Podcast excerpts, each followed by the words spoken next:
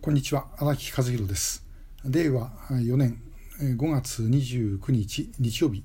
ショートメッセージの第785号をお送りします、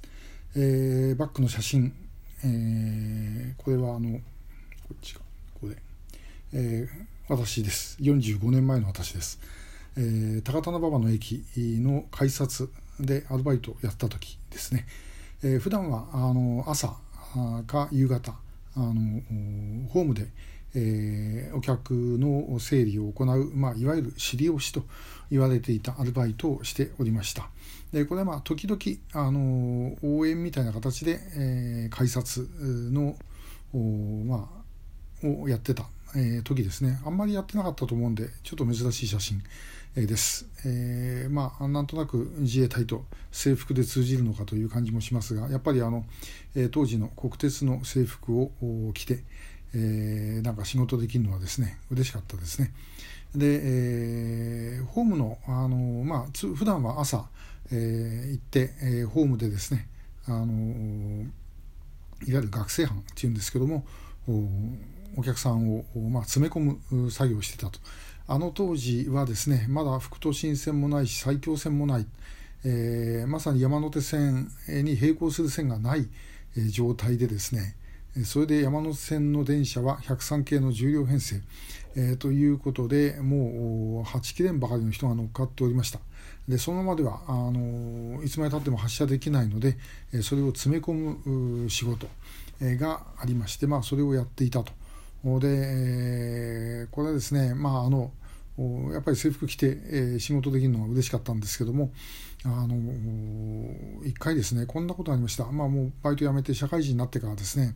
え、何年も経ってからなんですけどね、え、なんかどこだったかもう忘れちゃいましたけどスナック行ってですね、え、であの飲んでたらばそこの女の子がですねお客さん昔あの高田馬場の駅のホームにいなかったっていうふうに、えー、言われてですねいやこれ触ったとかそういう覚えはないんだけどもなというふうに、えー、思ったのどうして覚えていたのかよく分かんないんですけどもその詳しいことは聞きませんでした。で、えー、押す時ですねまあ男だったらまだいいんですよね。あのどこをしてもそれほど問題はないんです。えー、問題は女性を押さなきゃいけない、えー、という時ででしかもですねあのこっち向かれちゃうと背中まあ背中ならまだなんとかなんですけどもこっち向かれちゃうとですね押しようがない、えー、これ本当困りますね。でまあしょうがないからあの体でこうなんとかこう押し込むとかですね、え、そういうふうにしてました。でしててもやっぱりあの挟まあの、ね、ドアに、えー、服が挟まったりバッグが挟まったりとかですねそんなこと結構ありましたね。えー、で、えー、もう今はもちろん絶対できないでしょうけども昔はですねあのこの当時の国鉄ってまあ、その後分あの分割民営化されるわけですけどもやっぱり職場規律が悪くてですねこれ高田馬場の駅は結構良かったんですけども、えー、まあもう結構いい加減でした。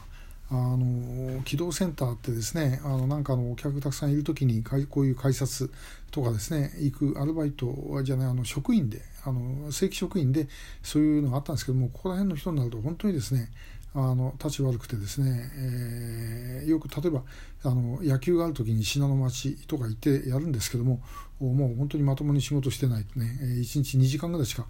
えー、このラッチっていうんですけどもこの改札のとこにですね、えー、立たないとかですねそんなこともあったみたいです。えー、で、えー、まああの高田馬場は比較的あの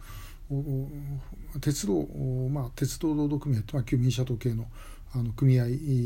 の人があの多かったとこでした。でまああの管理職の人もしっかりしてたんで、えー、まあ、大丈夫でしたけども一時期ですねあのマルセイ闘争とか言われて、えー、もう大騒ぎした時には結構中間管理職でですね、えー、もうあの本当に自殺したとか、え、あるいはもう廃人みたいになっちゃったとかそういうような人があの結構いたというふうに思います。えー、まああのある意味ひどい時代でもあったけどまあでも自分にとってはあの、まあ、高田馬場の駅員さんみんないい人でしたんで、えー、それはまあ国道の人も含めてですけどもあの、まあ、いろいろ、えー、よくしてもらいました。でえー、まああのどっか例えば信濃町なんかの応援であの行く時ですね、えー、この制服を着てるとあのもうちょっとこうやるとですね、えー、車掌室乗っけてもらったりとかですね今は絶対できませんよそんなことできるはずないんですけど昔はそんなこと結構